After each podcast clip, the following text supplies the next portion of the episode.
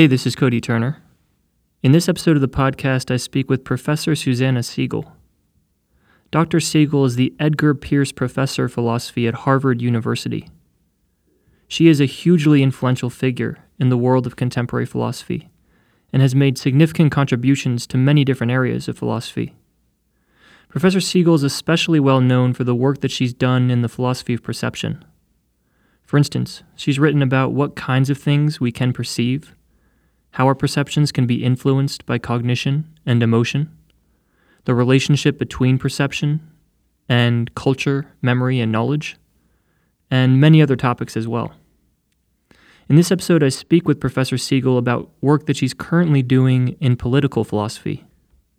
A lot of what we discuss here is based upon two op eds that Professor Siegel has recently written for the Tampa Bay Times. The first op ed concerns the emotion known as Schadenfreude and what role this emotion is currently playing in contemporary politics. The emotion of Schadenfreude is, loosely speaking, the experience of pleasure that one can get from observing the suffering or misfortune of another. I asked Professor Siegel questions about Schadenfreude, what moral significance it has, and how it can function to deepen political polarization. Then, in the second part of the discussion, ask questions about Professor Siegel's second op ed, which concerns the relationship between scientific expertise and authoritarian politics.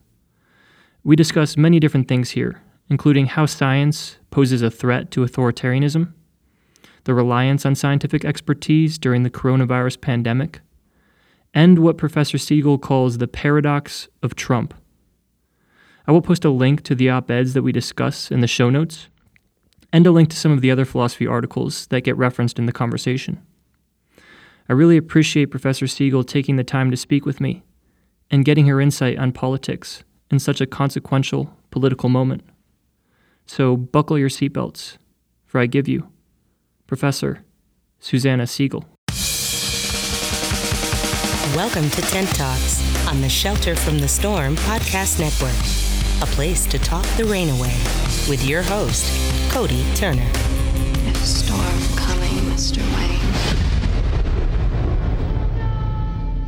All right, so the first question that I have before we get into the relation uh, to politics is what is Schadenfreude? Okay, Schadenfreude is an emotion uh, where you are taking pleasure in beholding the pain or brought about by some misfortune of somebody else. Um, so it's related to cruelty, except where you impose some suffering on somebody. But in the case of Schadenfreude, you're just witnessing uh, the suffering that came about in some way that you didn't impose, but you are enjoying it. Yeah, so one interesting distinction that you talk about in your article is this distinction between righteous Schadenfreude and ugly Schadenfreude. Yeah. Where I think the basic idea is that righteous Schadenfreude, it feels as if that feeling, that that feeling of pleasure that you're getting in your opponent's misery is somehow justified, but the ugly, ugly Schadenfreude you kind of feel ashamed about. Is that right? That's right. So um, it happens often in life that we uh, encounter somebody else who is suffering, and uh, the question is, how do we respond to that? So one way people respond is by feeling concerned or compassionate. Um, uh, but another way, sometimes people respond is by feeling pleased or happy or gloating over it. And there are three main predictors of whether you're going to feel Schadenfreude. That is, whether you're going to gloat over somebody else's suffering as opposed to feeling compassionate or concerned. These aren't the only predictors, but three of the main ones um, are that either you envy them or you stand to gain from their loss. So you could think of a sports fan or something uh, where the opposite team is losing, or um, you think they deserve it. And that's where righteous Schadenfreude comes in. So, um, whereas sometimes if somebody messes up, you're kind of secretly snickering, like, haha. For example, if you, um, well, I'll give an example from myself. Um, uh, when I started my job over 20 years ago now, um, uh, you know, it was my first job teaching philosophy. And um, my class was scheduled for Monday, Wednesday, Friday. And don't ask me how, but somehow I had it in my mind that it was Tuesday and Thursday. Um, and then the semester uh, began. Um, the semester began, and um, you know, the first day was a Monday, and I didn't go because I thought I was teaching on Tuesday. And so I ran into my department chair and in the office, and he's like, well, "How did your first class go?" And I'm like, "Well, it's tomorrow." And he looked at me funny, and and he brought out the course catalog, and he was like, "It says right here," you know. and um, so everyone was asking me, "Oh, how's your first day teaching?" And and and so first of all, I was not surprised that my my boss, you know, department chair, was pretty upset. I missed my first class, um, but what I was surprised by was the fact that all of my junior colleagues were just found this absolutely hilarious. I mean, I couldn't have been more entertained. They were like, "I'm so relieved, Susanna, that you know you did this thing that I only have nightmares about doing, but you actually did it." I mean, I really entertained a lot of people that week, especially people call me up and say, "How was your first day teaching?" And I'd say I didn't go. So okay, there, there. I mean, that was misfortune. I goofed. a pretty big goof. Um, I haven't done it again since. I'm happy to say. But um, you know, here I goofed, and other people are laughing. Okay, now it's not that they thought I deserved it. It's not that they envied me. I was just a beginning professor. It's nothing to envy at all. Um, and um, it's not that they stood to gain, at least not in any straightforward way, um, but they are feeling pleasure at my loss. But it wasn't righteous, and they were kind of embarrassed. I mean, of course, the moment they were laughing at it, of course, they thought, "Well, you must feel terrible because after all, this is the thing I have nightmares about." So they sort of apologetically explain, "You know, I'm sorry to laugh. It's just so funny, and I can understand why they laughed, and I didn't care if they laughed. I laughed too." Um, so that's one kind of Schadenfreude. That's you might call it innocuous, um, but the righteous kind is quite a different animal. The righteous kind is when you think, uh, you know, think of own the libs you know this meme of uh, the Trump campaign, an actual political campaign, and uh, where you know the whole point is to humiliate your liberal opponents, um, and oftentimes this involves hoaxing. Um, so you sort of set things up so that people, um, or like you drive a coal truck, you drive a big truck spewing black smoke, you know, just to offend the environmentalists, um, and that's why it's done. That may or may not be a hoax, um, but you know, probably actually is polluting. Um, it's just to kind of get up their nose, sort of, and then to enjoy it. Or Trump, I'll read you a quote from a New York Times article. I think this was yesterday, reporting on the Republican National Convention. Um, Trump's aide said he enjoyed the frustration and anger he caused by holding a political event on the South Lawn of the White House, shattering conventional norms and raising questions about ethics law violations. Um, he relished the fact that nobody could stop him. So, you know, he knew he was going to offend people by, uh, you know, getting everyone else to violate the Hatch Act. The president themselves is, uh, you know, not subject to the Hatch Act, but you know, nobody else. He's, but it is a it is a crime to uh, enable other employees of the federal government to use federal resources for political purposes and for political campaigning, and that's exactly what we saw in spades um, by uh, by d- during the convention. So, um, so that's a case where it's right. It's like they deserve it. You know, you're treating your opponents as somebody who deserves the pain that they're getting, and that's why you're gloating over it. So that's one of the predictors of Schadenfreude is you think the other people deserve it. So, do you think there are any cases of righteous Schadenfreude where you're morally justified in experiencing it, or is Schadenfreude in all of its forms, in some sense, morally corrupting to the individual who experiences it? Like I'm thinking about a case where you're feeling pleasure over Hitler's demise, someone who's mm-hmm. truly evil. Mm-hmm. Could that be a good thing, or Schadenfreude, is Schadenfreude something that you should always try to avoid from a moral standpoint? Good. Yeah, that's that's I think the deepest question um, surrounding this emotion. Um, well let's think through a little bit of a case. So we take somebody who's a monster. You could say it's Hitler, or you could have an invented monster. It doesn't matter. Um, and we can imagine that this person being a monster has done, you know, has caused untold amounts of suffering and cruel, imposed cruelty and tolerated it on all, on, you know, thousands and thousands of people, including, let's suppose, your own children. Um, and then finally, you get to witness them them fall. But of course, it's important for us to have a potential case of Schadenfreude that we're not just witnessing the uh, the lessening of their political power uh, or the lessening of their ability to inflict cruelty, but that we're witnessing also their pain and their suffering. Um, so if the monster begins to topple, there's all sorts of things you might feel in that situation. Relieved that it's finally over. Um, you feel relieved that your children, if they've survived, actually did survive. Um, you'll feel, you know, pleased and and just you know breathing a breath of fresh air. Um, the question is whether on top of all of those things, uh, what should we say if you feel you know pleasure at seeing, for example, you know the guillotine come down on the head, or or um, this or this this fallen this fallen leader, you know, shaking his fist into nothing but air. Um, if there were videos of this sort of scene where they're limping, um, and cringing in pain, um, and so on, suffering injuries from you know a rebellious army.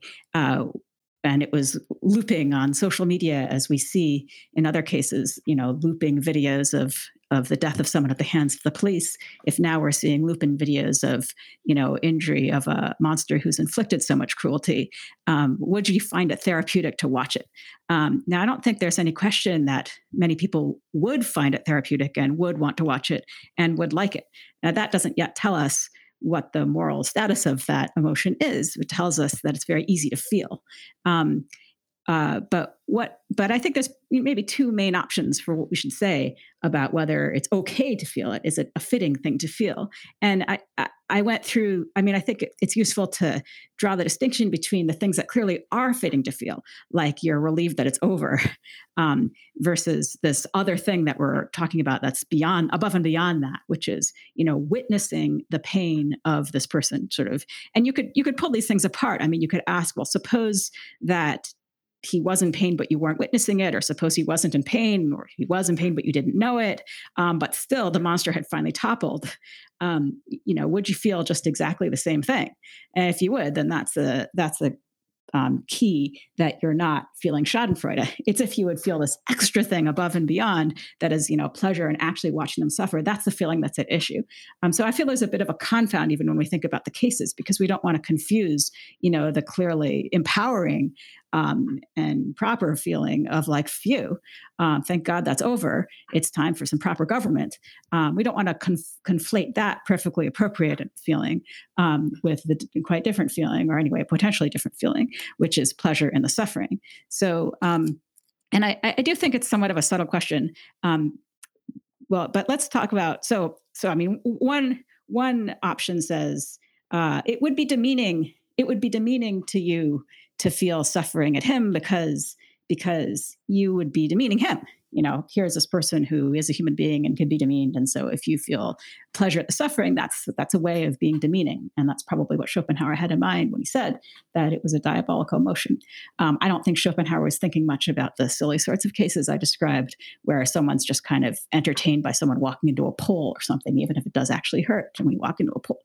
Um, you know, it's not like we want to say you're never allowed to laugh if somebody walks. Basically, I walked into a pole. When I didn't go to my class on time, I was basically the sort of, you know, complicated equivalent of walking into, you know, slipping on a banana peel or something. I have to say though, I've never understood that kind of humor, like the kind of uh-huh. America's uh, funniest home videos humor, where you're just uh-huh. laughing at someone falling and hurting themselves. I just, yeah, it's not my personal brand of humor, but I get that it's a thing yeah, it is. It does seem to be a thing, and I, I, I am with you in that. In aesthetically, um, you know, I don't, I don't sit around watching it either, or epic fails and so on. Um, right, right. Um, but I think that they, what is the emotional payoff of those things? Is that I think they're kind of empowering. You know, so my colleagues, for example, it's like empowerment on the cheap because you take this trivial thing, which is going to class on the right day, which basically should just be like tying your shoes or wearing shoelaces or something pretty trivial, and convert a trivial thing into an opportunity to feel you know, sort of superior. And I, that's okay if they want to feel superior. They were superior. They went to class on the right day, and I didn't. So there's no denying that. Um, but and if that feels good, great. You know, everyone should feel good. Or you know, if you if you watch these epic fails um, you know, witnessing the pain part is starts to feel a little bit more cringeworthy because it seems like it may cross the line into being somehow demeaning. But I think there are forms of Schadenfreude that are not demeaning. And then there are other forms that potentially are. And the hard case, the test case that you're bringing up is, well, what if the person um, that is the potential target of your demeaning feeling is himself someone who doesn't even seem to have a category of demeaning because they've treated other people, you know, are they demeanable or not? And so this is a deep question um, in all sorts of ethical theories of can you, you know, is there such a thing as a sort of undemeanable human being or not?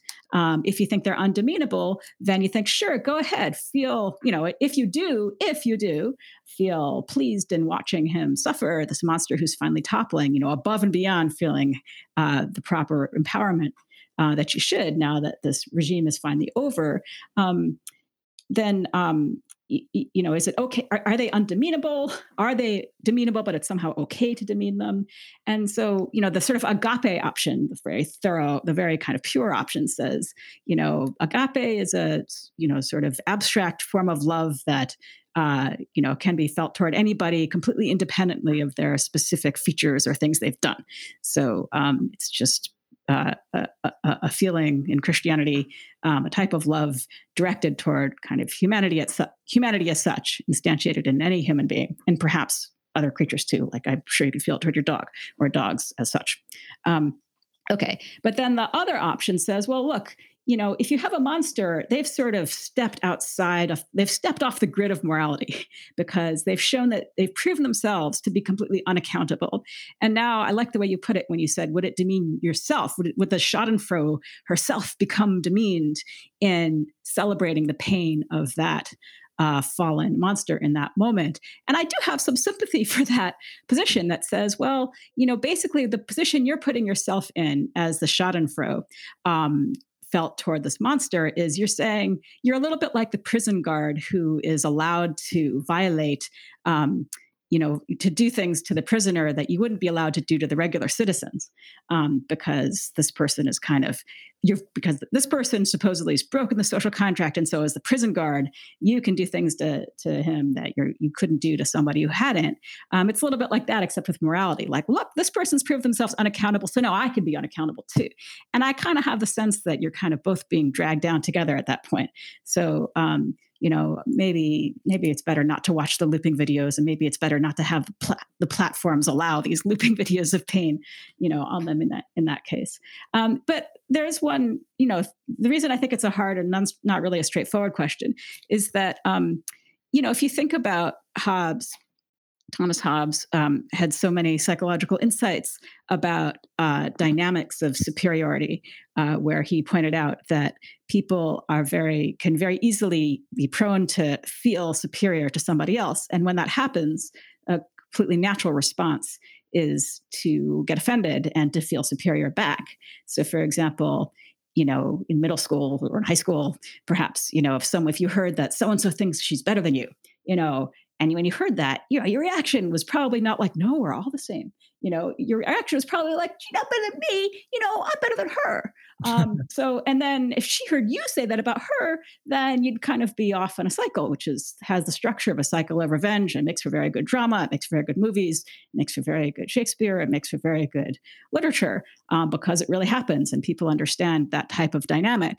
Uh, unaccountability can feel can feel a bit like that yeah, when uh, so much of that was really helpful. Especially one thing that really stood out to me was the how you're going to feel when there's the downfall of someone who's truly morally evil. Obviously, there are going to be a lot of good feelings associated with that. Some of those might be clearly morally justified, like that feeling of relief that the threat of evil is now taken down.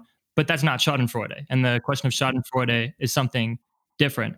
But I, I kind of want to use this now as a bridge, perhaps, to talk about that the role Schadenfreude is playing in contemporary political polarization. Mm-hmm. As you're saying, there's a way in which it kind of functions to drag both parties down. It almost operates, as you're suggesting, as a kind of negative feedback loop. And I feel like that is just, when I was reading that in your article, that just really resonated with me in terms of uh, being a good analysis as to what's happening right now in the current political situation, at least in the United States, right? If you believe that your political opponent has no regard for the human life of people on your side, right. then it's easier to dehumanize them in turn because how, you know, they don't have any regard for human life. What kind of human doesn't have any regard for human life? And then once you dehumanize them, right. that makes them hate you so much more, right? So it's like, right. look at these Trump conservative Nazis. They love it when uh, liberals get owned and when minorities get attacked and they're really moral lowlifes. So then the conservatives will say, look at these l- liberal elitists who think they're so much better than us right. on their moral high horse, and yet they right. support anarchism and Antifa and attacking Trump supporters. Right. They're really the moral lowlifes. And it's this insane negative feedback loop of polarization. And I'm starting to be of the opinion that like there's no the horse is out of the barn and I don't know how we step back from the brink here right. as a country. So could you just say a few more words about, I guess, yeah, the role that it's playing in deepening political polarization? Yes, absolutely. Um, um, I think those are all good observations. Um, you know, I think historically, uh, in terms of American politics, there was quite a self-conscious shift, a decision made around the time of Newt Gingrich. Um, it's been well researched um, to change the mode of politics, which was never um, the mode of politics where you treat your opponents, talk about your opponents as just simply illegitimate. Um, so historically, I think that type that that type of discourse among the political elites, you know, the political elites directed at one another, not yet talking about um, how you know ordinary people talk to one another um, or talk to the political elites. But um, you know, Newt Gingrich had a very um, intentional made a very intentional decision and trained you know young people going into politics to speak quite differently about democrats um, and to treat the opponents as illegitimate. So it, it certainly predates trumpism. Um, but it, it what's different with trump and, and when you think of the kind of shock jocks of um, you know there were shock jocks in the 60s there was this guy called Joe Pyne there was don imus in the 90s um, it was it was a, a similar type of discourse uh, there was certainly a lot of Schadenfreude, but there was also the whole point was to incite offense um, and to uh, tap into that possibility of, of human emotion where you've just kind of at your wits end with people. So it's very much the politics of anti-politics. That is, if you think of politics as discussion, if you think of democratic politics as discussion and inquiry and the sorts of things John Dewey really focused on as the types of states of mind that a democracy required and therefore that education in a democracy should cultivate this is quite the opposite of that. Uh, you get people you know riled up you get people distrustful of others even as discussants. Um, and it's it's very bad for democratic politics.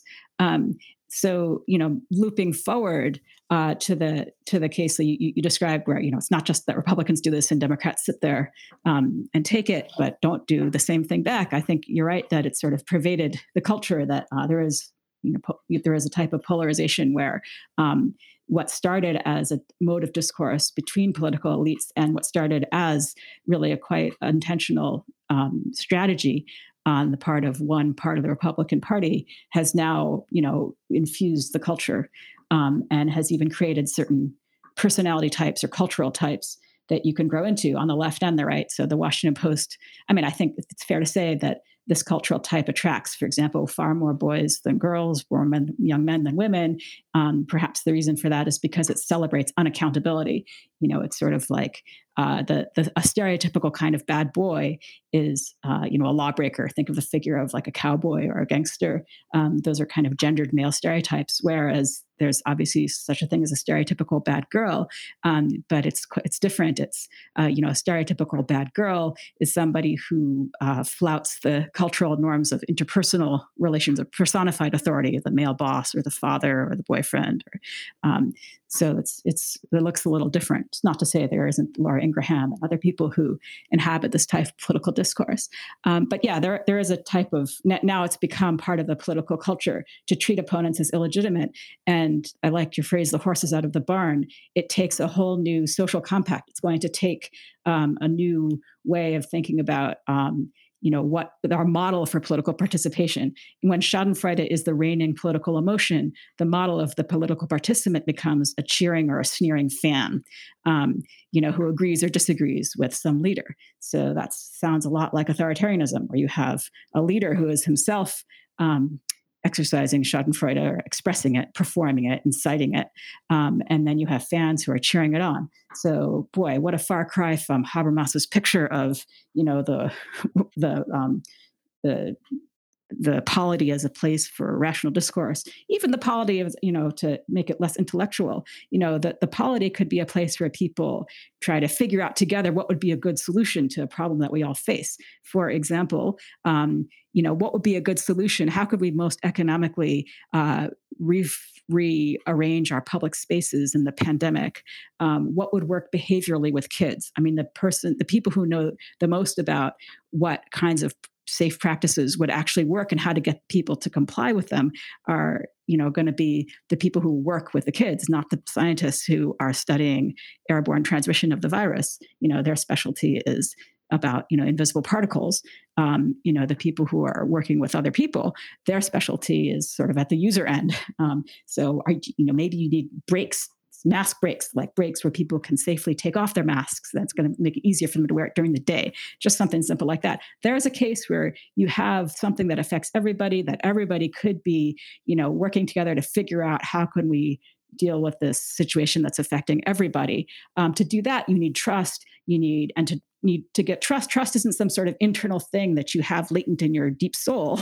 trust is something that gets you know built and maintained through actual um, practices. Like the reason why people from corporate groups to school groups to camps um, you know do trust building exercises you know the way you come to trust people is by doing things together making decisions together deciding on things together recognizing the common purposes that you have so i think to get the horse back in the barn you need um, kind of very heavily participatory democracy that takes us out of the realm of just cheering um, if i could say one other thing about um, about another related emotion that goes along with these exchanges of Schadenfreude and exchanges of feelings of superiority and dismissal. Um, it's an interesting type of hypocrisy. Uh, you know, char- charges of hypocrisy, like you mentioned. Um, elites, you, know that the, uh, that uh, elites, from from the point of view of the opponents of liberalism, um, coastal elites are seen often as um, you know high, being kind of high minded and um, attached to these principles, but yet then violating those same principles in their actions. And so they're charged with hypocrisy. Um, and I think in politics, we've seen two really different types of charges of hypocrisy. There's the type that appeals to principles. Um, for example, when you do civil disobedience, you're saying, there are laws and principles that are supposed there are principles that are supposed to constrain the laws and the practices of the country like democracy or social equality but those principles are being violated and so we need to defend the principles um, through our political action. So that's like principled anti-hypocrisy. You're upset with a government for allowing departures from principles that they're supposed to adhere to and that you yourself adhere to um, and so you're an anti-hypocrite and you're saying look we got to say it's in the name of the principles. That's why the disobedience is civil instead of criminal whereas the type of charges of hypocrisy we see um, very salient in politics now. And Putin does this all the time. Trump does this all the time. Um, Trumpism does this all the time. It's a very different kind. It's more nihilistic. So, for example, um, Bill O'Reilly at one point was interviewing Trump about his chumminess with Putin. He said, You know, Putin's a killer. Um, and Trump said, Well, you think we don't have killers? Um, so it's like a kind of rhetorical whataboutism where the logic is, you know, everyone's a killer, so being a killer is okay. Another example is in the the height of the Russia probe. This was going on for a while as the Mueller report was being prepared. Um, out of really thin air, it's now been shown to be entirely fabricated. Um, Trump made charges that the Democrats were colluding with Ukraine. So this was entirely false. It's been shown to be false. Um, but you can see how it exactly mirrored the charges he was being that were made against him. And it was so this is not um, so then you could say, well, look, if you could perform or display, the Democrats do this too, then that's not a defense of principles. It's not a defense of anti corruption principles. It's saying, um, so what? You know, everybody's corrupt you're corrupt, I'm corrupt, corruption's okay. That's just the way it is. Um, he's a killer, we're killers, killer's okay. So that kind of being set up for, as charges of hypocrisy, um, I think it's very, very different whether the anti hypocrisy is nihilistic or the anti hypocrisy is principled. And when it's nihilistic, we have another horse out of the barn, another kind of related horse. We have a horse out of is run out of the barn of morality or principle. Um, and to get it back, we need to show that there is such a thing as being governed by principles. Um, there is such a thing as them having bite, and it really matters whether we live in a place where we're answerable to them or not. Yeah, that kind of uh that kind of pervasive nihilism that was really helpful that dis- that distinction. That kind of pervasive nihilism about politics that you speak of. It makes me think of a column that the philosopher Jason Stanley wrote in the New York Times in 2012 actually, in which he was talking about how we're living in this era of post-truth politics and how mm-hmm. everyone's of the opinion the public's of the opinion that all politicians lie. So the public, I think the basic idea is the public no longer cares or expects whether politicians tell the truth or right. not. And ultimately, right. his diagnosis is that, um, but yet politicians continue to lie. So if the public doesn't believe them, why would they continue to lie? And his diagnosis is, well, ultimately, what politicians are doing is that they're bullshitting, and in a in a technical sense, mm-hmm. which was specified by Harry Frankfurt, He he came out with this book called uh, On Bullshit, where bullshit speech is kind of intended to persuade without regard for the truth. And I think he Stanley says that ultimately all political speech now, or at least a lot of it, is just pervaded with this kind of bullshit rhetoric. Do, do you see it in that light as well? Is the correct interpretation really that nihilistic?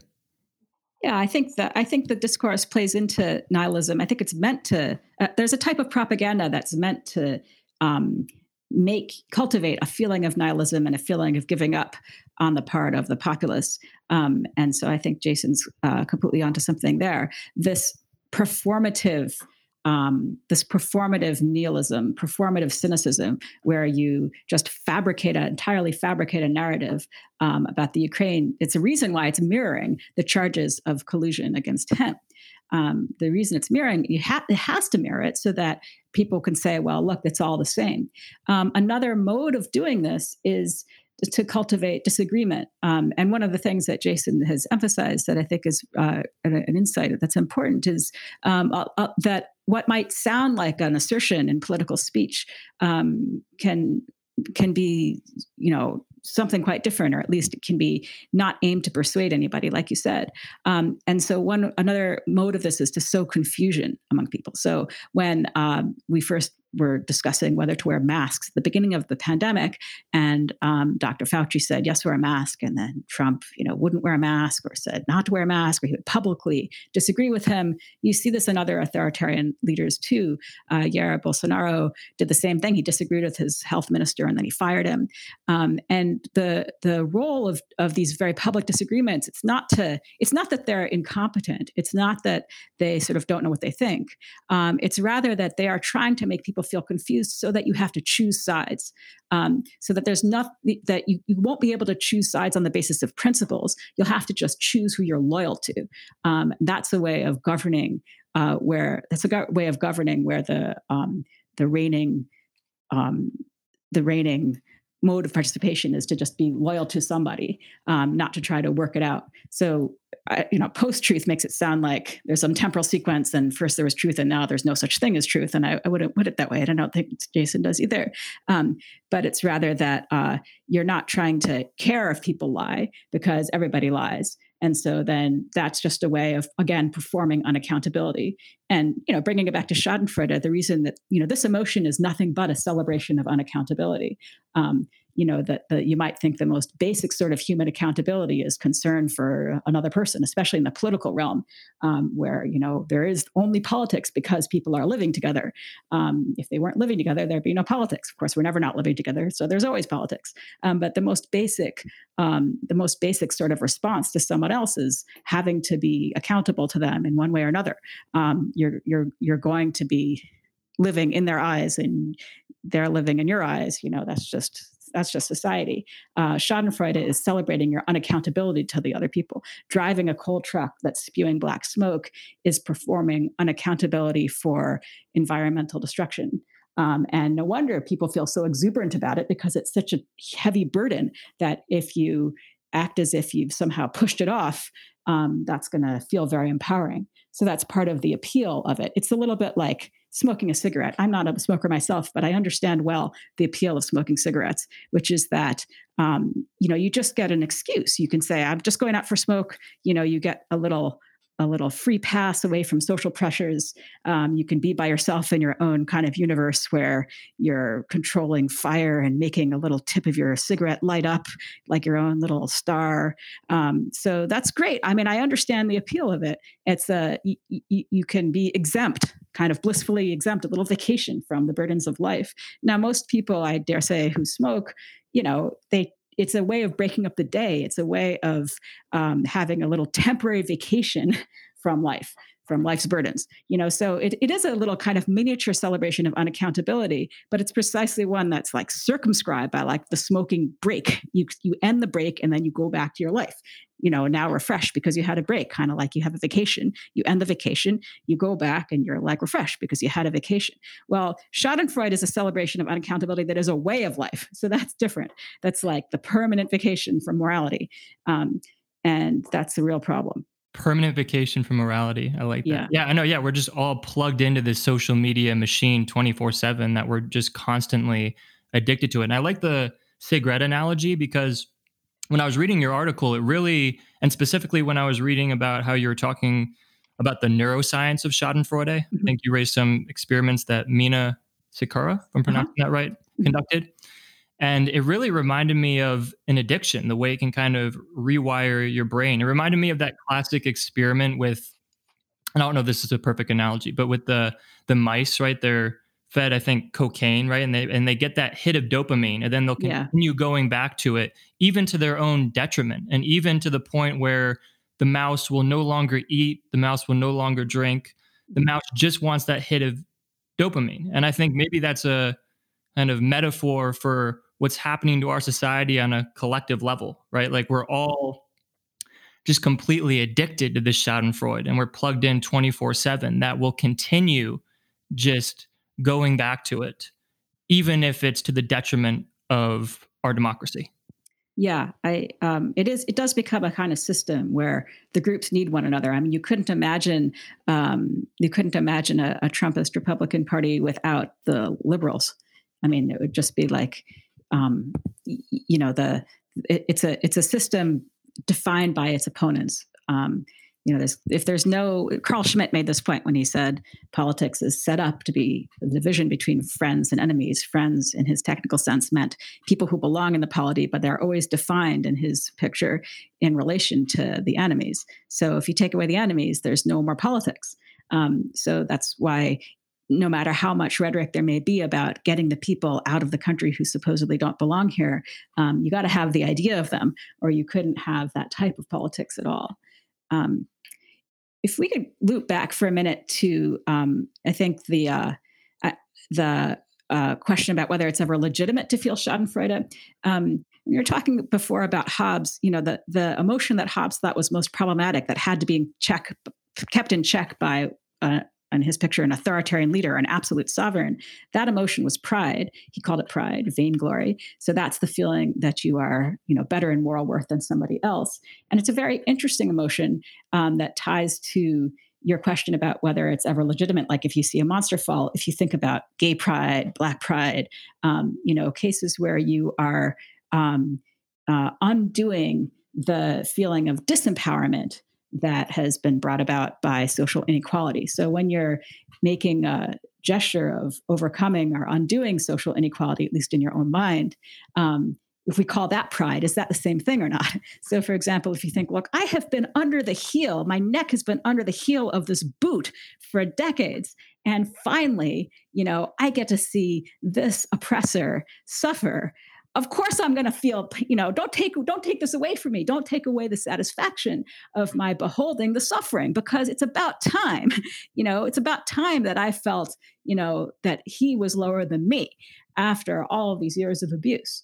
Um almost so, like catharsis in a way. Yes yes yeah.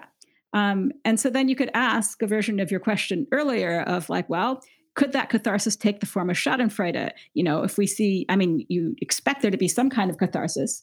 Um, you know, well, first of all, the psychological question: Would it feel cathartic to see?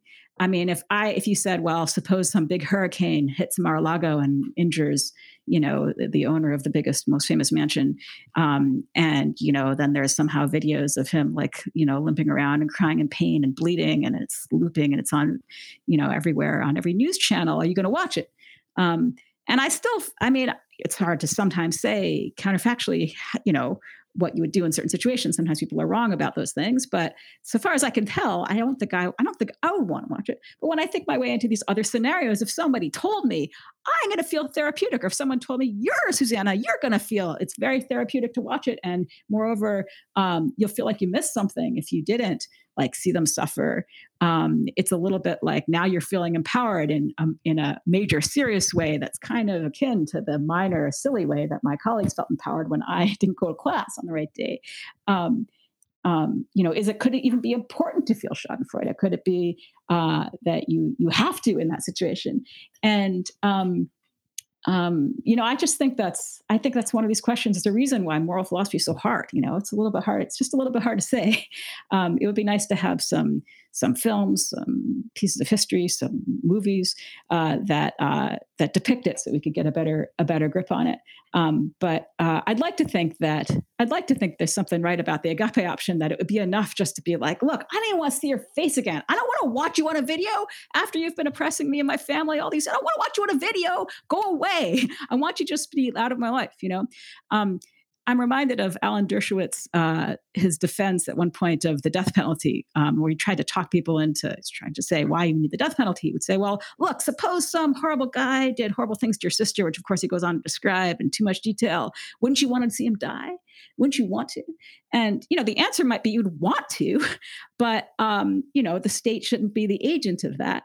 Um, so sometimes when we ask these kind of questions about individual morality about the monster, um, maybe they're a little bit underdescribed in that, you know, yes, it would be therapeutic. That's no denying it. Should it happen, meaning should it happen sort of with the power of the state behind it, I'd certainly be very uncomfortable with there it being on kind of national TV that we're broadcasting the fall of the, the dictator, or you know that it's kind of got the blessing of the new government to like celebrate the pain of the old government. There's both. It makes me morally uneasy. Uh, there's also, of course, practical reasons not to do that, which is that uh, so long as people are still divided, you're just going to start these cycles again. You're going to offend the people who are mad that you're celebrating their pain. It's a classic. I mean, it's a mainstay of far right conspiracy theory websites and propaganda to have fabrications of other people feeling Schadenfreude, so that you are have the paves the way for you to feel it toward now them. Justified in feeling it. Yeah. So, like, you know, Ilhan Omar was celebrating the Notre Dame fires. You know, the Arabs in New Jersey were, you know, celebrating 9 11. These things were completely made up, but they're made up um, so that, you know, they're saying they felt shot. They're celebrating your pain. Well, then we're going to celebrate your pain. Um, so that's it's really a mainstay of it. So I'd be very uncomfortable with um, you know promoting it as a means of therapy. Perhaps there could be other means of therapy that don't take that form. Yeah, I feel like social media is just making so many of the problems that we're talking about so much worse, right? Whether it is morally justified or not to watch a video of the downfall of your oppressor, those videos are constantly available to you on social media right. constantly fed to you on social media and um, also just going back to the confusion that people like trump are sowing i feel like the way that the news cycle operates on places like social media feeds into that confusion because there's just so much news and the news cycle is constantly changing so quickly that these lies can be disseminated That's and right. you know the lies can get halfway around the world before the truth gets a chance to put its boots on and and Yeah. and all of this just is happening so quickly it's hard to track who who started it. It's hard it's hard to determine that let's say in your example the conservatives are the, are the ones that fabricated that schadenfreude to begin with and they were kind and it originated with them. So it's kind of hard to trace back the causal lineages of all these things as well. And then there's i mean there's so many things to talk about here. There's the fact that people become ensconced in these epistemic echo chambers where they're just being fed back content that aligns with their ideological views and that can make them more convinced that their side is correct so i don't I, I just feel like social media is deranging so much of this stuff and i don't know how to break out of this social media nightmare Yeah, I I agree. I mean, I think that that um it, has the the horse is out of the barn, like you said, but it's also true that the far right is very uh, integrated and, and well organized uh, in terms of its use of social media. So there's been wonderful uh, research uh, in Europe. Um, uh, reported especially by Anne Applebaum, which is where I learned about it in her book Twilight of Democracy, um, about how even the exact same images are just used over and over um, in, for example, accusing people of celebrating the uh, the Notre Dame fires. Um, just the really the the you know the exact same things, and so you could th- there are there are analytic agencies. Um, uh, I think it's called the Institute for well, I, I, might misremember the name if I try to say what it's called. Actually, I can look it up. Um, the Institute for Strategic Dialogue, okay, mm. uh, which is a British organization that identifies uh, high activity users, which is to say bots. Um, so you you can find where those are, and you can see um, what they put through. So there's there's sorts of fake news sites that masquerade in this country as local newspapers, um, and you know we'll have some stories that are like, um, you know, where to get the best deal on you know tires, um, and then alongside that, just pieces of plain propaganda. Um, and ser- similarly, um, the the far right uh, party Vox in Spain, uh, led by Santiago um, Abascal, uh, you know, he retweeted the same images as were retweeted by this far right guy. Um, at the fires. So um, you really can see a systematic effort, and it's very important that there are uh, investigators who find out who's funding these sites. Um, presumably, they're funded in the case of Spain by Vox, um, the, the, ones that are located in Spain. But you could have all over Europe people peddling exactly the same lies. So that's quite a systematic effort. I don't think we have something like that on the left. The Washington Post did a wonderful profile of this guy I mentioned in the op ed named Adam Rahuba, um, who is on the left. He was a Sanders supporter, and he was a sort of much less wealthy counterpart of the late Andrew Breitbart. Um, he, he made up this hoax. So he made up this hoax on Facebook that. Um, which posted on Facebook, which fooled a lot of people, saying there's going to be flag burners at the cemetery in Pennsylvania. And he did it in order to draw out the militias who would come to this graveyard only to find nothing at all. Um, so, haha, you know, own the own the militia. Um, so that's just, I mean, and it seemed totally natural. They have this great video interview of him. You know, he's just a, just a guy. Um, you know, it seems totally natural for him to do that. Why? Because now it has become like a mode of activism. So it's not that you don't find it on the left, but I don't think you find it on the left. I don't think there's evidence of finding it on the left in anything like the amazingly um, uh, well organized way that you find it on the right. I don't think there's an analog of you know Bannon's organization. Um, I don't think there's an analog of you know oligarchs who can buy a bot farm if they want to, um, or um, rich billionaires um, to to, for political ends, as was done uh, in the Brexit campaign. And we know a lot about that now. Um, so I don't. So while I think I'm agreeing with your point that it's sort of culturally, you know, it's it's now infused the political culture. Um, I don't think it's that um, you can't sort of trace it back to where it came from. So I, you know, it, sort of we could think about this a little bit in terms of, you know, how psychologistic should we be? You know, so in the 50s there was a book called The Authoritarian Personality um, that tried to make the case that uh, there's a profile, a sort of personality type um, that's especially sympathetic to authoritarian leadership, um, and there was supposed to be a scale that had nine different strands to it. Um, and you could measure uh, just in the same way that people think you can measure personality types, you know, how authoritarian is somebody? And supposedly this measurement would get at some, I mean, on one on one development of the idea, uh, you would be discovering personality. Like some people are introverts, some people are extroverts. Okay, some people are kind of latent authoritarian. So there's a model on which you say, well, look, it's just that there are some psych- psychological dispositions that have a sort of authoritarian political subject in an embryonic form, in a kind of latent form. And all you have to do is, you know, get them into the political situation where there is authoritarian government, and suddenly they're going to really like that. Um, that's one picture. Uh, and if you took that type of picture and transferred it to Schadenfreude, a very close cousin, you know, you would say, well, is the picture that you sort of have these kind of latent Schadenfreudes, um, and that if you just give them the right condition, like boom, they're a Schadenfreude, and it's a sort of type of mind you can have. I think that's just not at all the right picture. When you look at how this emotion is cultivated and incited um, through the use of uh, you know, bot farms and propaganda that makes very that uses the internet. In fact, it'd be unimaginable without the internet. Um, then uh, you see that there's something within, but what's within isn't a fascist. What's within is like a capability of feeling offended, um, which you know sometimes you should be offended uh, you know, if someone has a, their boot on your neck, you sure should be offended. Um, but that's not Schadenfreude. you know, that's a capability to be offended. To turn it into Schadenfreude and to turn it into a political movement and a mode of activism, you got to add a whole lot of other things. You have to add a big dose of lies. You have to add a big dose of social divisions, for example, by saying these people are celebrating your pain. If you add all those things, it's pretty easy to make anybody into a Schadenfreude if they believe your lies.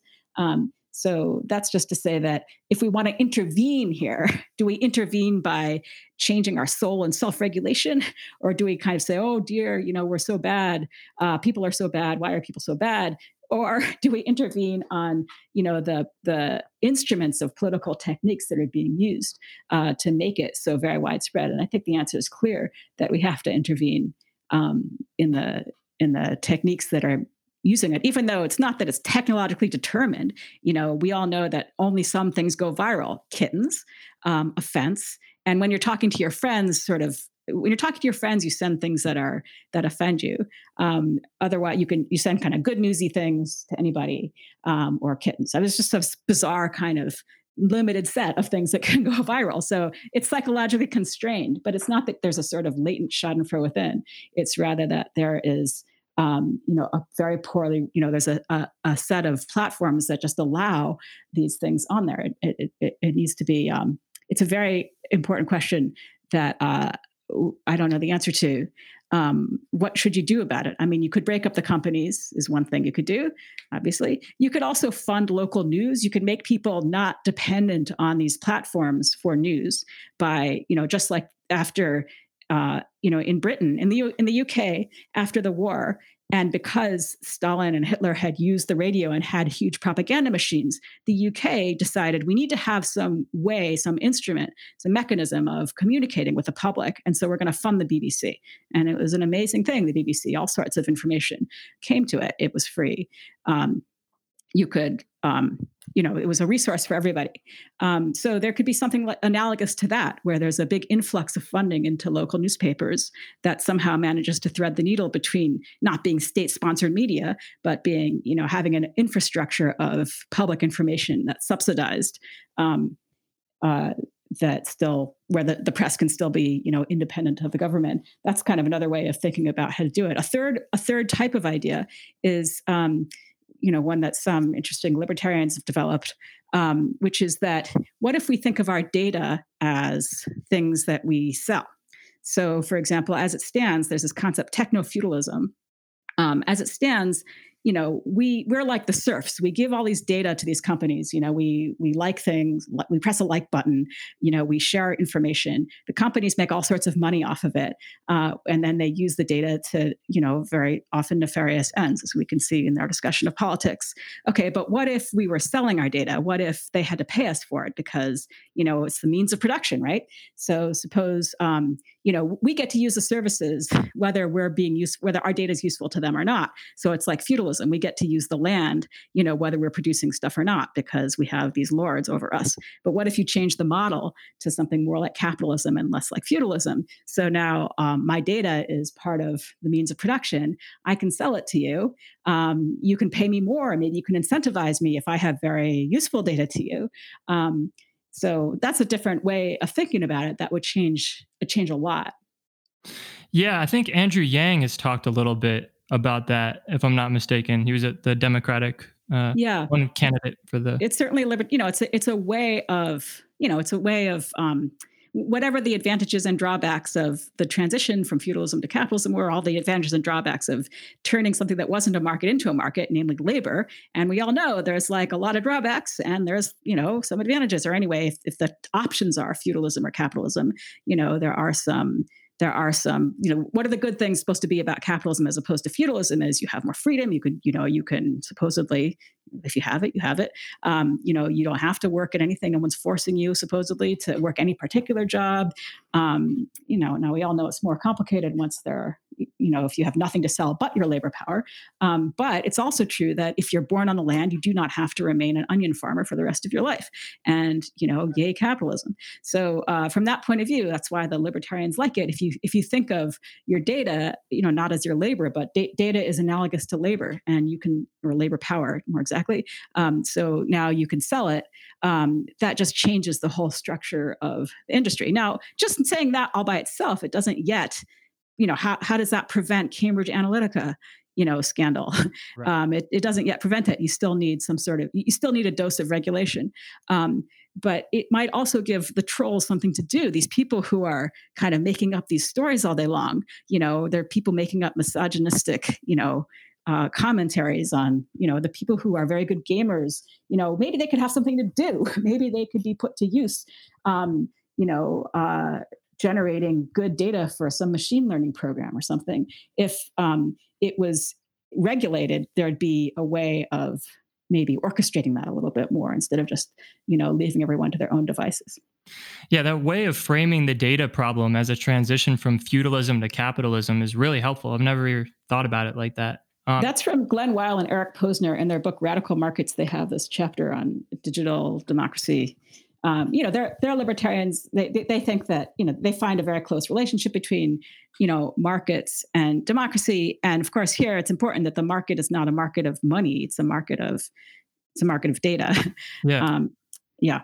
So yeah. it's, it's worth thinking through. out because i really like that. I want to transition to um, the article that you wrote on authoritarianism and the relationship between authoritarianism and science two things i just want to say quickly that you made me think of when you were talking about all that related to social media. You know, I'm not exactly sure how big these networks of alt right troll farms are, but it seems to me that they're having such an inordinate influence just in terms of fostering this kind of atmosphere of testimonial skepticism, right? So even if someone is engaging in good faith and they're not a bot, it's just easy and almost rational in a lot of cases to assume that they might be a bot just and or that they might be spreading mm-hmm. fake news or that they might be acting in bad faith because there's so much of that going on so it just seems like they've completely polluted the informational channels in that way and another mm-hmm. another problem that i've noticed a lot more recently is just the ambiguity ambiguity of norms on social media like what mm. exactly mm-hmm. does a retweet constitute, right? Does a yeah. retweet constitute an endorsement? A lot of times people specify mm-hmm. retweets are not endorsements. Mm-hmm, mm-hmm. Even if they What does it mean to like? What does like even right, mean? What does it mean to like? So yeah. the way that these a lot of these platforms are structured leads to so much of this ambiguity in terms of the speech acts that people may or may not be making on these platforms. And I feel like that also can play a role in uh, making a lot of these epistemological problems with social media that much worse. So yeah, I, I think that's right. It's a um, it's it's it changes the distribution of our attention.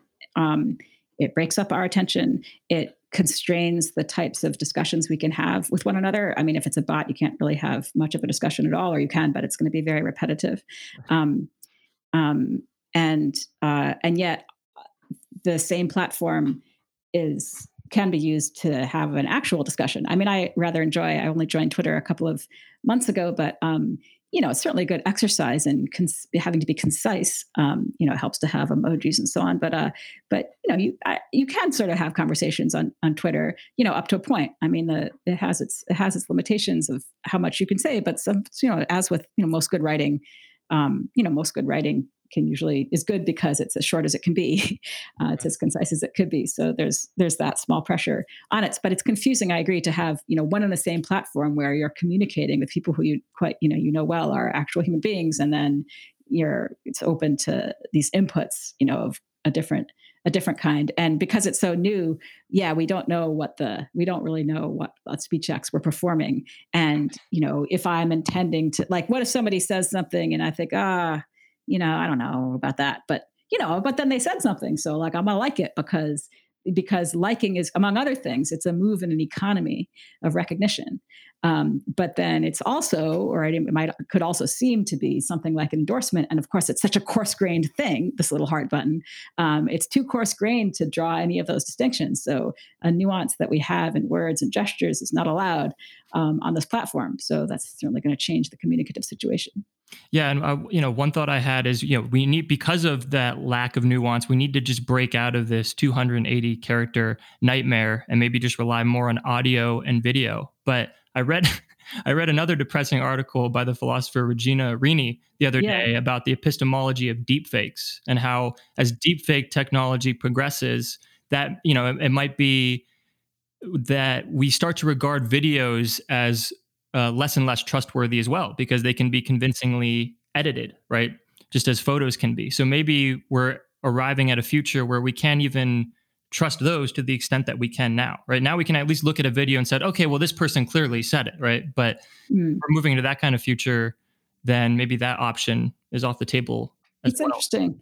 It's interesting how this structure of undermining has the same structure that we've all studied as philosophers in our skepticism classes. And I mean, um, you know, it's not that easy to uh, I mean, the skeptic thinks it's the, the external world skeptic about justification thinks that it's quite easy to get us into the situation where if you want to know whether there's mustard in the fridge and you open the fridge and you see some mustard, just don't conclude that there's mustard, or it would be like epistemically wrong, you know, epistemically unjustified to do that. It just seems kind of bananas because, like, of course, that don't, you know, don't get me started. Like, of course, I, you know, what?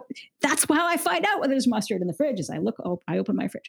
Um, but then you have all these other cases where, you know, I've thought a lot about cognitive penetrability, where you know, you you a kind of projection where what you fear or suspect to be the case influences how things actually look to you. So that's a kind of you know deep fake from within.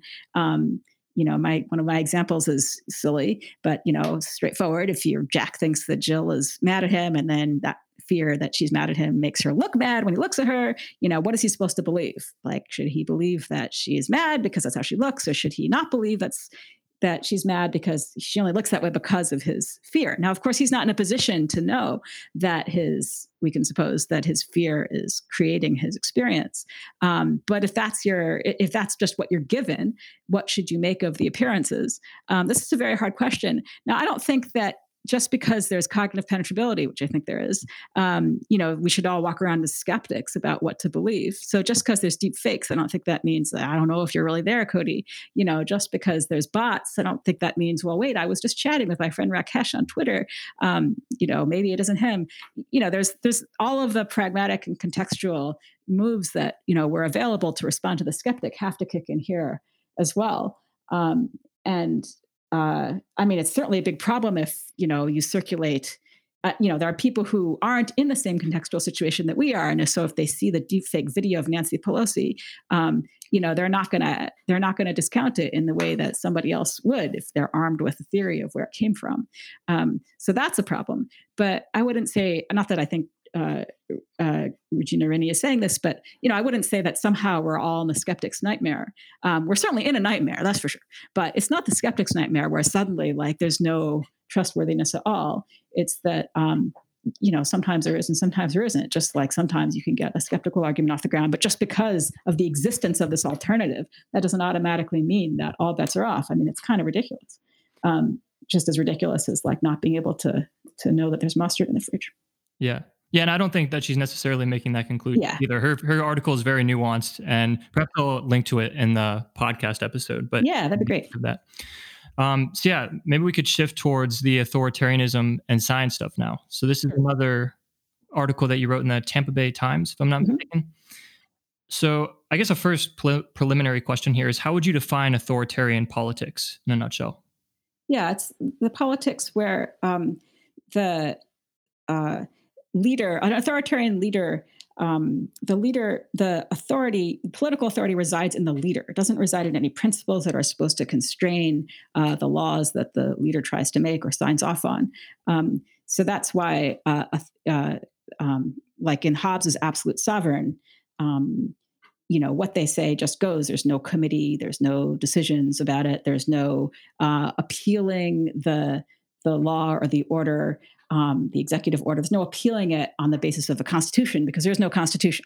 So authoritarian leadership um, is sort of fundamentally contrasted with like a constitutional democracy where everybody's answerable to principles, and therefore uh, questions, interpretations can arise, hypocrisy can arise, charges of hypocrisy can arise, where you know you're supposed to be constrained by the principles, and there may come to be a disconnect between um, actual political uh, events and behaviors and policies and those principles because you have principles you're aspiring to. There is no possibility of hypocrisy um, of that kind, the principled kind, in authoritarian leadership.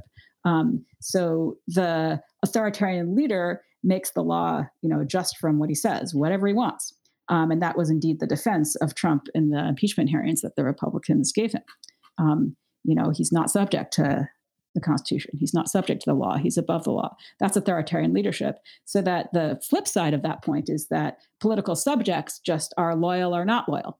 There's not political subjects who are participating in um, creating, you know, instantiating the principles, um, let alone having a say in them. Right. So there is no power above power itself. And yeah, it's, it's almost a cult of personality. Yeah, it's more like politics of will instead of politics of reason. To be politics of reason if you're um, if you are answerable to principles. Now, of course, there's all sorts of things that don't have to do with reason or reasoning, like behavioral sciences, to try to figure out how can you get people to comply with the laws? Like, how can you get them to wear a mask? What, what do you have to tell if you're going to ask them to give up a lot of things, like stay in your house for three months? How are you going to get people to do that? Um, well, you got to get them. You get you get them to do that only if you, at a minimum, explain why they have to do that, um, or explain why it's a good reason to do that or um, and you know you rely on experts to say look this is really the best way we can handle this invisible threat that nobody can see but yet is could be lurking in anybody's breath of all places um, so you you need a you need some sort of reliance on uh, messaging and some account some structure of accountability so when you have a constant when you have principles that are constraining political authority um, then you have uh, structures of accountability because there's something to be accountable to. But in authoritarian leadership, there is nothing to be accountable to. There's only the person. You know, you do what they say, you're accountable to them.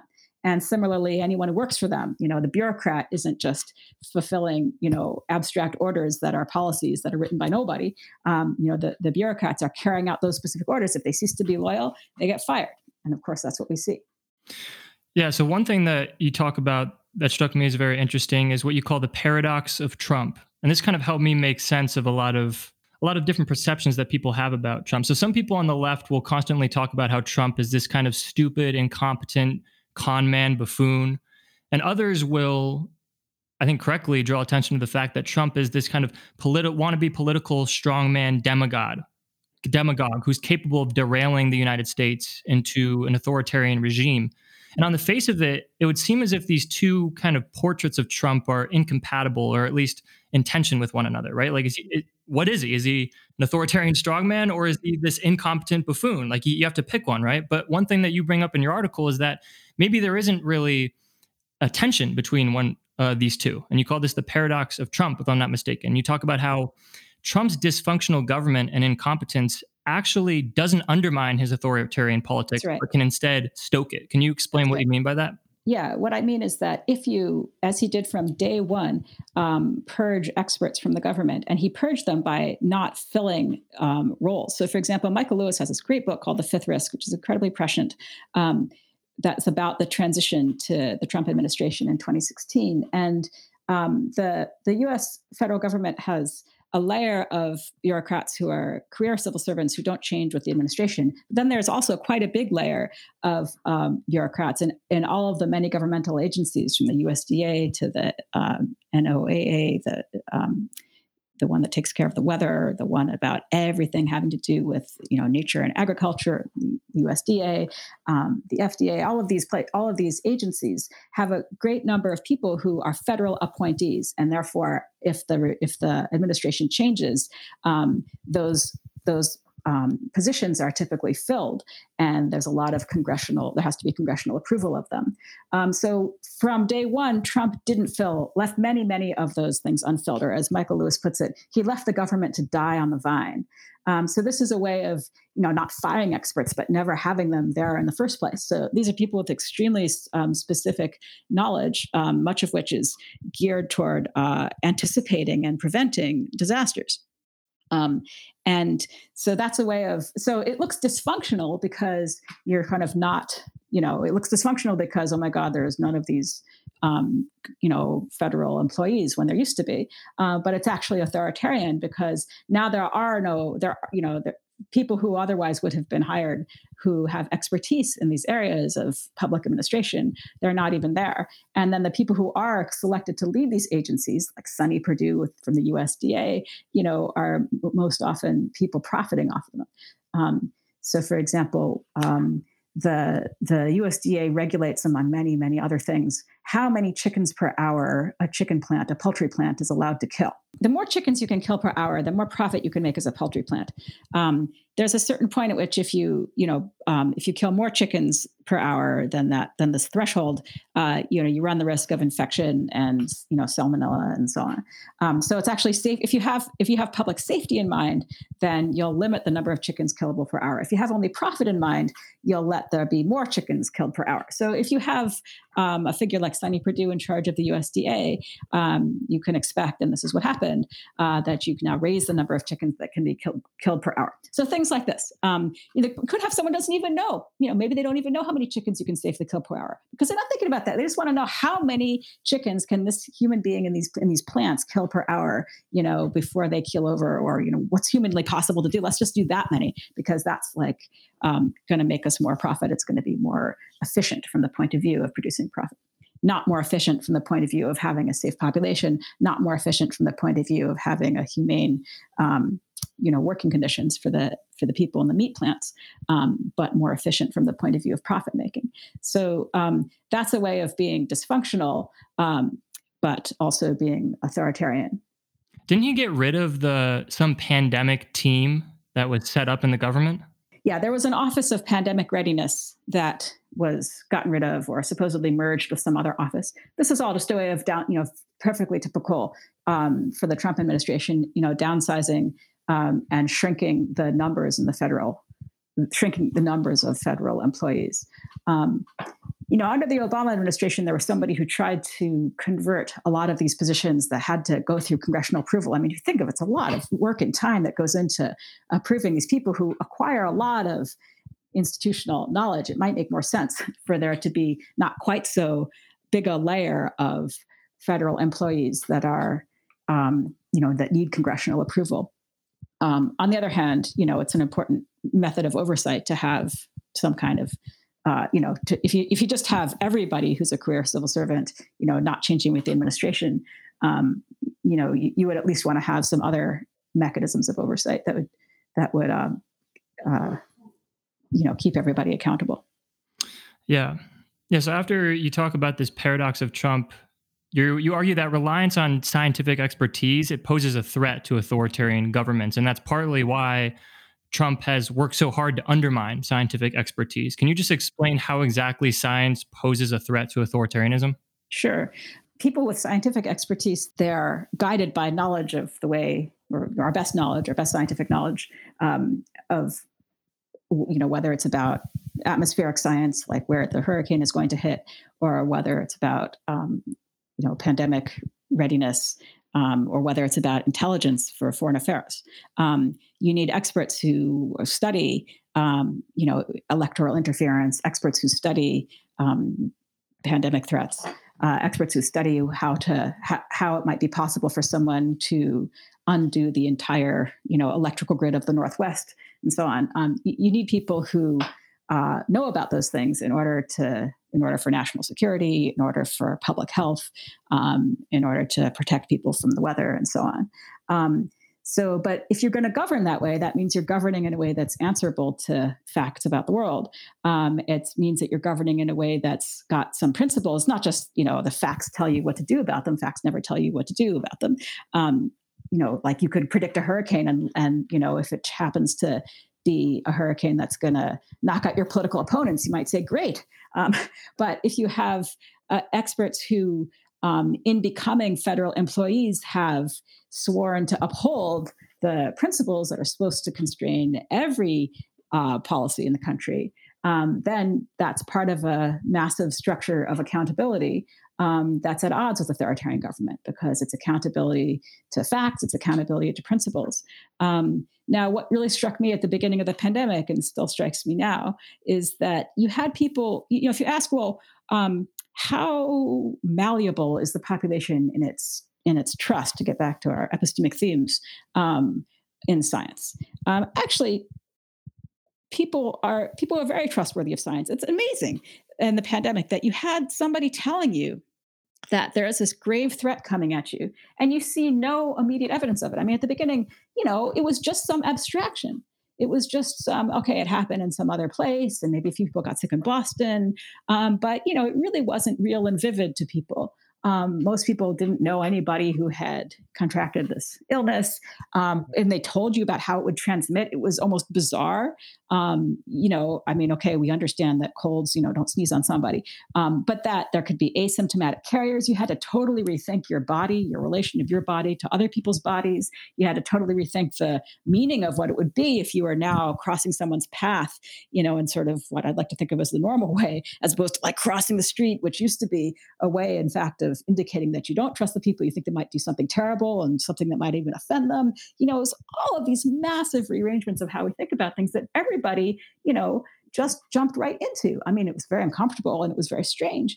But um, most people at the beginning, um, you know, if they if they heard that uh, the medical experts tell us that this could happen, that the epidemiologists tell us that this could happen, they adjust their behavior right away. So that was amazing to me. You know that you know, or anyway, that showed that uh, there's quite high trust in in in medical and epidemiological expertise, and um, you know, it comes very natural to everybody. Nobody thinks when they hear about epidemiology that the thing to do is to, you know, let the virus only hit some people. There's just no way for there's no way to do that. There's no way to weaponize it like that. You know, um, at least on the face of it. And so, you know, the, most obvious way of thinking about this pandemic is okay, we have a major public health situation. Um, what are we going to do about it for the common good? So all of a sudden, we had a very salient common purpose. Um, you know, close to everybody's minds, close to the top of everybody's minds. Um, that's an, a major threat to an authoritarian leader um, because uh, it calls for coordination between people. It, you know, you, people very badly want to have their input heard into the modes of government. Um, they're very invested in finding the same information that usually the government is only invested in finding out about. Like, you know, normally I'm just not concerning myself at all with like covert electoral interference of one country by another.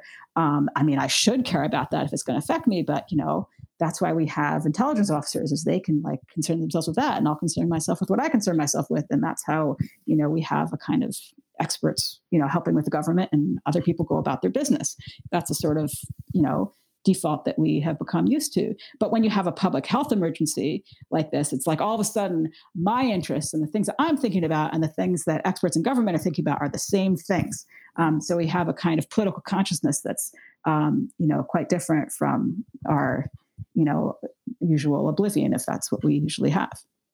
Do you um, think that that uh, that kind of collective faith and scientific expertise has held true throughout the course of the pandemic? Like you know, people have talked about how there's this crisis of institutional faith in this mm-hmm. country mm-hmm. and how that's undermining democracy. It's definitely true, I think, in journalism and government and and among some people, probably more conservatives, definitely when it comes to science, you know, the mm-hmm. anti-climate change, mm-hmm. anti-vaxxer, and I've definitely there's definitely been some notable conspiracy theories that have popped up related to the coronavirus. Oh, you know, even mm-hmm. so far to say that the coronavirus is a hoax or that. Bill Gates is trying to manipulate people by developing a vaccine. Yeah, do you think that?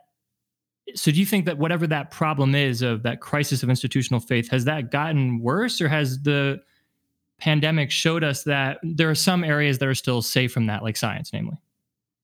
Yeah. Um, well, it's uh, you know at a certain point, reality will you know push back. Um, so you know, as more people hear about um, you know the, the, the, case rates going up, it's a little bit hard to, to keep in total denial about it.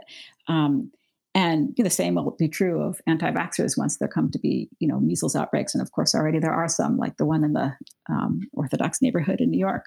Um, so, uh, um, you know, there's also, I think, been, um, um, I, you know, the same sorts of means of the same sorts of means of propaganda that we talked about earlier in for Schadenfreude and political contexts can be and has been used to try to, you know, um, make the the leaders i won't say democrats because it's really just the difference between functional and non-functional governments um, but you know to make the leaders who are trying to control the public health crisis uh, look like oppressors or you know you see these signs you see the same sort of repetition of um, slogans that can make the mirroring effect we discussed earlier like my body my choice you know my body i can wear a mask if i want to sort of right.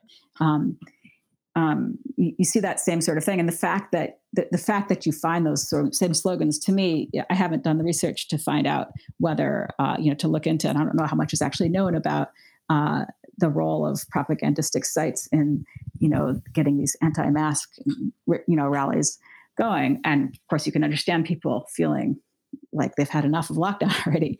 Um, but um, so i think it, it, could be. So i don't i don't i can't speak to uh, the extent to which it's the result of of propaganda. Um, I'm, I'm, sure it's some of that.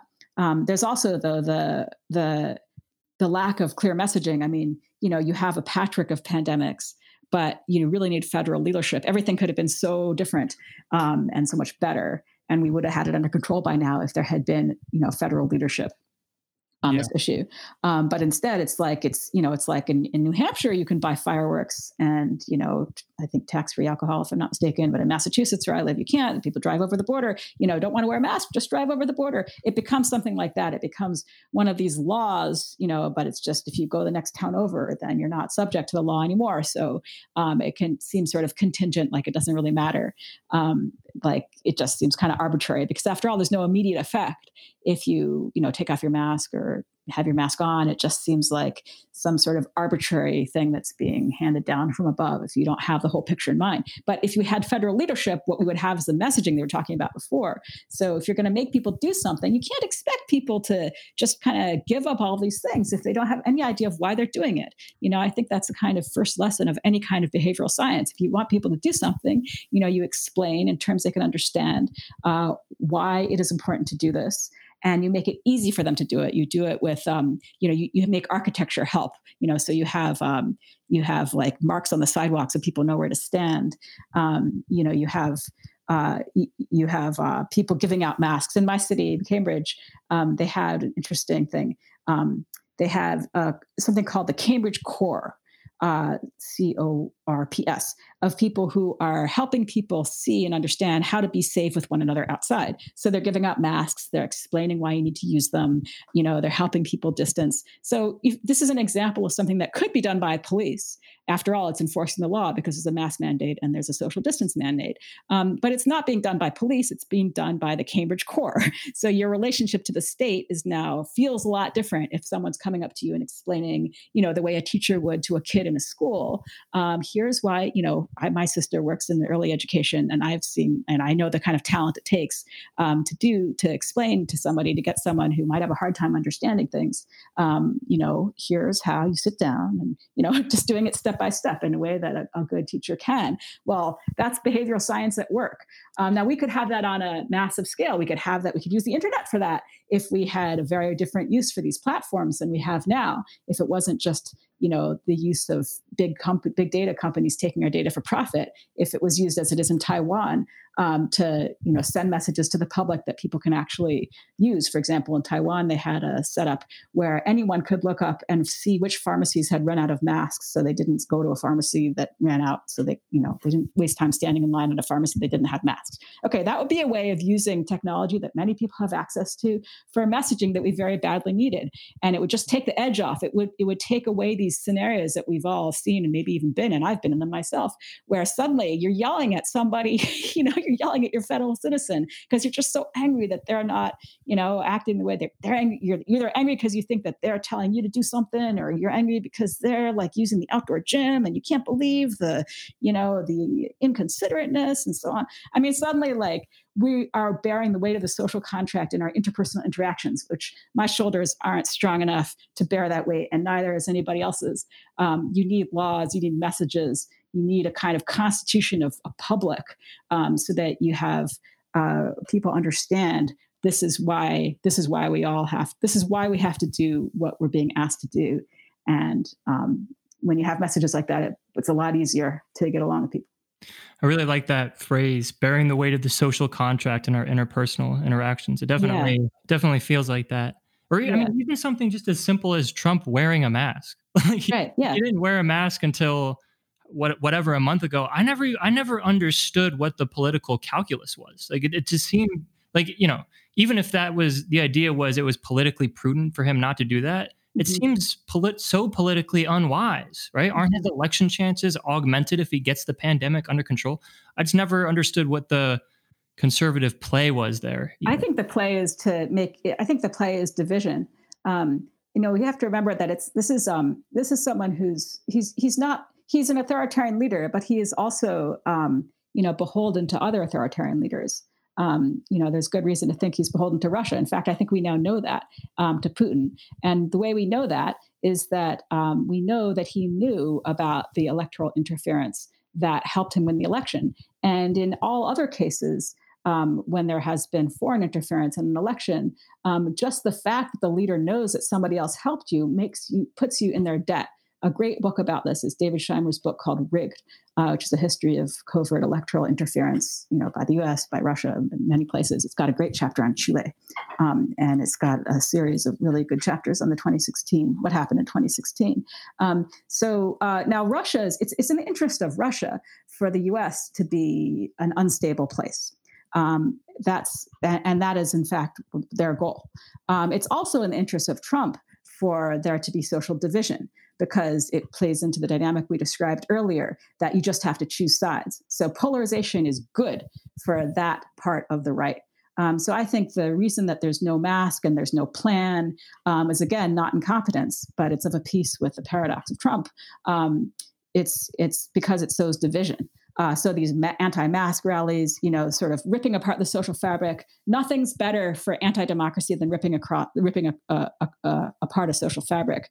Conversely, the flip side of that point is nothing is better for democracy than highlighting common purposes and having means to discuss how best to achieve them.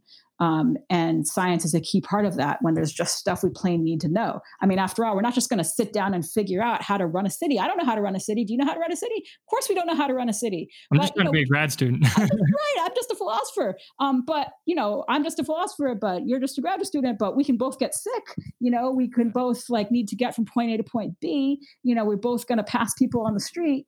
We both maybe use a bicycle or a vehicle or we're pedestrians or something. So we have all sorts of common purposes and interests with all sorts of people who you know don't study philosophy um, and we we need to be in communication with the people who do know uh, well what would happen if we made this street one way? You know what would happen if we didn't wear masks? What would happen if what's our trade-off between opening the casino which for some reason is open in everett outside of boston? You know if we open the casino now can we open the schools later? You know there are people who know the consequences of those facts and you know that those facts affect all of us so we need means of talking about them you know together and there's going to be perspectives you have that i don't have there's going to be perspectives a motorcyclist has that I don't have. I'm a bicyclist. They're a motorcyclist. Somebody else drives a car. Somebody else walks on a sidewalk. Maybe some people do all those things, but probably not. In which case, we need to know uh, if we're going to do any kind of city planning. What is it like from your point of view? Well, what is the effect on you? I have all these like Dewey. Dewey emphasized the um, the unknowable consequences of our of interaction, the indirect consequences he called them of human interactions. Um, the point of having public discourse and the point of having experts is that they make they bring to our light, they bring into our consciousness uh, what the uh, indirect consequences of our actions are, so that we can reason together about how we should manage them. Is it the case that some maybe this is a ill-formed question, but isn't it the case that some authoritarians will actually use science to serve their authoritarian ends? I was yes. thinking in particular about Herbert Spencer and social Darwinism, right? Mm-hmm. The idea that the Darwinian laws of natural science and survival of the fittest can apply to, you know, individuals and races and societies, and how that can, you know, how that in the 20th century fed Nazism and racism. Sure. And I understand that that's a debunked science now, but uh, yeah, can the science play that role for authoritarians as well?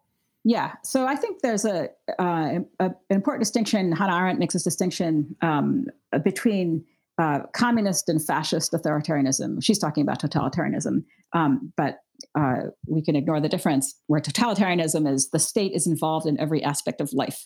Um, but the the two, but let's just talk about authoritarianism. The two different modes. You could have one mode that's rational. So the communists loved planning you know, um, they loved city planning. They live in East Berlin now. You can see uh, these enormous kind of apartment buildings that are that they they made for people to live in. It's just all these all the marks of city planning. Um, it was rational. It was that you know you have a plan, you execute it. Um, you know, fascist fascist authoritarianism is different. Um, you know, it thrives on division. It thrives on chaos um, its means of getting loyalty are different. it doesn't get loyalty from you know the kinds of coercion that you saw in the Soviet Union. Um, it, it, gets it gets loyalty through sowing confusion. Um, and making you feel like only you know you're you're threatened by some you know some enemy or other who's going to out to humiliate you, who's going to celebrate your pain, and so you have to celebrate their pain, and so on. So those are just two different modes of authoritarianism. One associates science much more with the rational kind, you know, the communist kind, um, the so you know the, Soviet communist kind, communism with a big C. Um, now, but I think also there's different things we can associate with science. So um, you can associate with science authority and the final word. That's of course a very unrealistic picture of science, as anybody who's ever done anything remotely experimental knows. It comes in dribs and drabs. It's distributed across all sorts of people. So there isn't like one scientist who knows everything about the pandemic. There are the aerosol transmission people. There are the healthy building people. Uh, there are the medical clinical people you know, and so on. There's just a whole mass of knowledge, and it's not embodied in anybody. Um, and in fact, the sciences, the natural sciences, and the, particularly the medical sciences, are very good at sharing information. Um, uh, lots of channels of information flow. In public policy, it's much less so. Um, you could have, you know, however many counties there are in the U.S., many many counties, each has their own health department because the health department, understandably enough, is run at the level of the county. Um, they don't communicate with one another in the way that scientific labs, you know, one in Japan and you know one in Korea and one in the U.S. might communicate with one another. Um, so uh, when you think of the role of science and government, you know that the model shouldn't be, you know, here's the theory of what's right and it's just going to go from the top down. The model should be here is a body of inquiry and uh, it's still it's unfolding and it's unfolding slowly. It's not not unfolding in a linear way. Um, and one nice thing about the pandemic is that that's been made evident to people. Um, you can, if you want to, uh, you could follow on Twitter. You can look up on you know YouTube. You can tune into webinars. We have all sorts of experts. Even the New York Times, the fantastic interview with Linsey Marr, one of the aerosol transmission experts. Um, now we have access to people who are trying to figure out this problem in real time um, and sharing. And their research is available to us, and their research is about problems that matter to us. That isn't always true. Um, with you know, there's a lot of there's a lot of, for example, medical research on diseases that only a few people are going to have of course are important but there's been very little you know research on viruses um, you know for economic reasons mainly. Um, so if we think of you know the, the, type of science that goes with authoritarianism is the model of science where you where you just sort of science is in a way incidental. It's just a kind of another uh, it's just another source of final authority.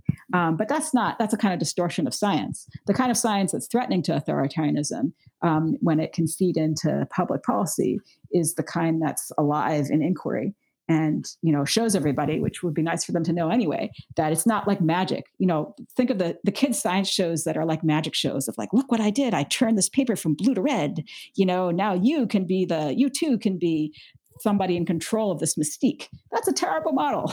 You know, the, the the science show for kids should be like, wow, what do you think this? Here's a problem. How do you think it gets from point A to point B? Here's an embryo. How do you think it grows into a human? Like, or here's a little seed. How do you think humans are made? I mean, you should hear the things kids come up with. I mean, they kind of generate many of the hypotheses that one finds in the history of science, from preformationism to, you know, all sorts of other agricultural models. Yeah, Perhaps we could end with this. This is kind of just a general question about the election. So, you know, people, it seems like people always say that this next election is the most important election of their lifetime. Do you think that's actually true with respect to the 2020 election this November? And if so, why? And do you think that in general, American democracy is under a serious threat of potential collapse? I would guess that your answer to that question is yes, based on everything that we've talked about in this discussion. But what's your kind of perspective right now going into the 2020 election? Yeah, I think it's um, it is under under threat. Um, you know, both uh, domestically and from you know from inside and from outside. Uh, from the outside, you know, now there's been no you know the Trump administration refused to um, sanction Putin at all for what we now know uh, was interference in the election. Um, and so that's just going to embolden him. Um, even Obama didn't sanction him, um, you know, when he could have. Uh, so that's that. Um, um, and then from within, obviously, we've seen the shenanigans uh, with the post office. Um, we've seen most, you know, even more threateningly, I think the, the rhetoric where, you know, if Trump says outright, the only way I'll lose is if the election is rigged. Um, you know, well, then if he loses, then that's a way of discrediting the election and trying to say that the, you know, it sets up a narrative um, which could be used to say, well, the you know there's been some corruption, so these results don't count. So I have to stay being president until we can figure something else out, and then you know who knows how long that goes on. Um, and of course, there's also the dynamic where uh, you know, there will be corruption because they will have made it corrupt. Um, you know, or if they allow, uh, you know, foreign electoral interference, then it will be true. Uh, you know, there will be the corrupt election. Um, now, whether that means that, you know, what, what to do about that? Well, what I think some people have said should be done about that is you have to set up now, um, you know, get commitments now from, you know, multi-state or, you know, some sort of, um, some sort of election commissions um, to say in advance how we're going to uh, verify these are those votes.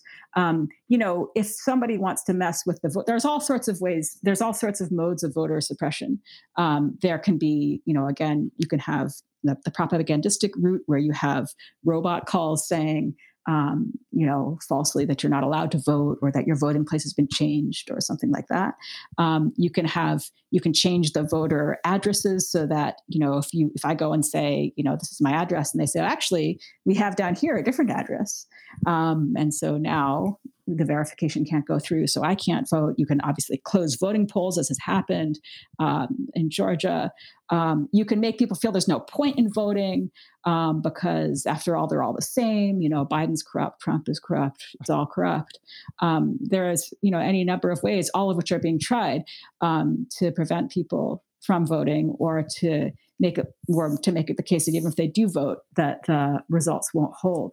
Well. Uh I think I've stolen enough of your time, Professor. Okay. I really appreciate you doing this. I found it to be a very educational conversation for me. Thanks so much for the series and the chance to talk. Um, I really enjoyed it.